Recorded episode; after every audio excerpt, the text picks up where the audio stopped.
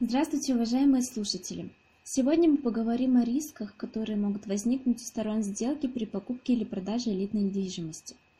Элитная недвижимость – это особые планировки, добротные материалы, удобное местоположение и иные плюсы, в зависимости от того, квартира это или дом. Это дорогостоящее вложение, основанное на желании комфорта, подчеркивании статуса или иных желаниях покупателя. Продавец же может иметь несколько элитных объектов недвижимости и продавать один из них, а может продавать единственный объект элитной недвижимости по самым разным причинам – переезд, долги бизнеса, либо иное. Рассмотрим основные риски покупателя и продавца элитной недвижимости. Начнем с рисков покупателя. Риск первый – возможность признания договора незаключенным. Если в договоре не указана цена элитной недвижимости, не указан сам объект элитной недвижимости, то есть кадастровый номер, адрес, этажность и иное, то такой договор будет признан незаключенным – не заключенным по причине того, что стороны не пришли к согласию в отношении основных условий продажи объекта элитной недвижимости. Достижение согласия между продавцом и покупателем по двум важным вопросам договора купли-продажи элитного дома или квартиры – залог того, что договор заключен, и, следовательно, стороны обязаны выполнять условия такого договора. В случае возникновения ситуации, при которой согласие не достигнуто, стороны возвращают друг другу то, что они получили ранее – покупатель дом или квартиру, а продавец – деньги. Риск второй – это возможность признания договора недействительным. Недействительным договор купли-продажи элитной недвижимости может быть признан по многим основаниям, но самое распространенное из них – это продажа без согласия супруга либо супруги. Конечно, если отсутствует брачный договор, определяющий порядок владения, пользования и распоряжения имуществом супругов. При отсутствии брачного договора и нотариально удостоверенного согласия супруга либо супруги – договор купли-продажи элитной недвижимости может быть признан недействительным.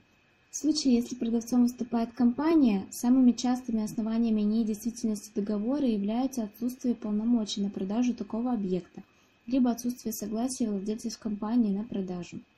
Также, как и при признании договора незаключенным, при его недействительности стороны возвращают друг другу то, что взяли, и забирают то, что отдали. Риск номер три – это риск возврата квартиры или дома предыдущим владельцам, то есть более ранним собственникам.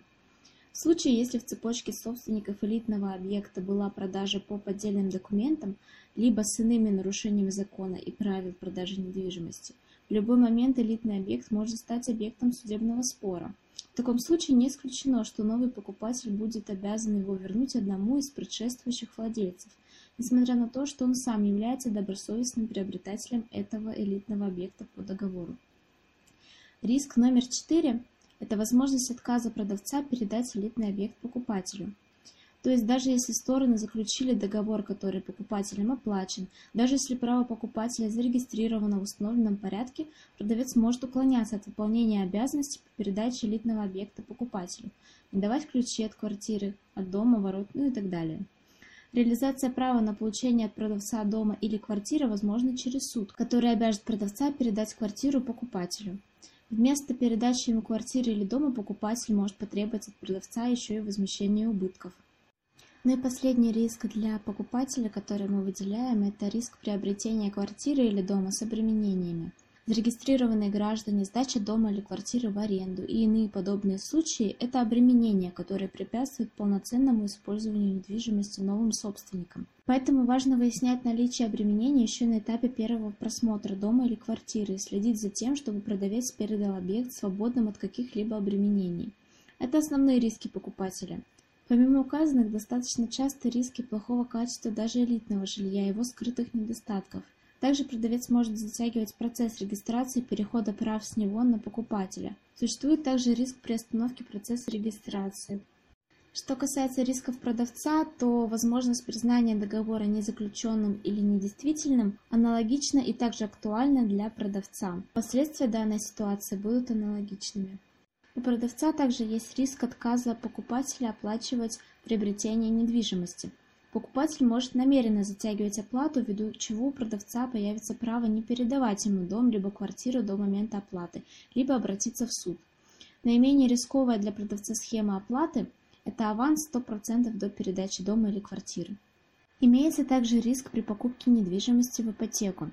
Как правило, банки стремятся исключить условия о залоге в пользу продавца, оставив банк единственным залогодержателем имущества – что связано с риском продавца не получить оговоренную в договоре купли-продажи недвижимости сумму. Это основные риски продавца.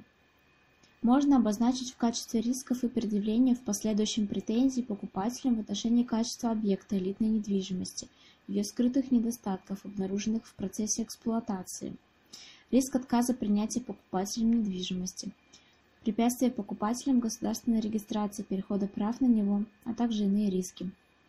Спасибо вам за внимание, всего вам доброго.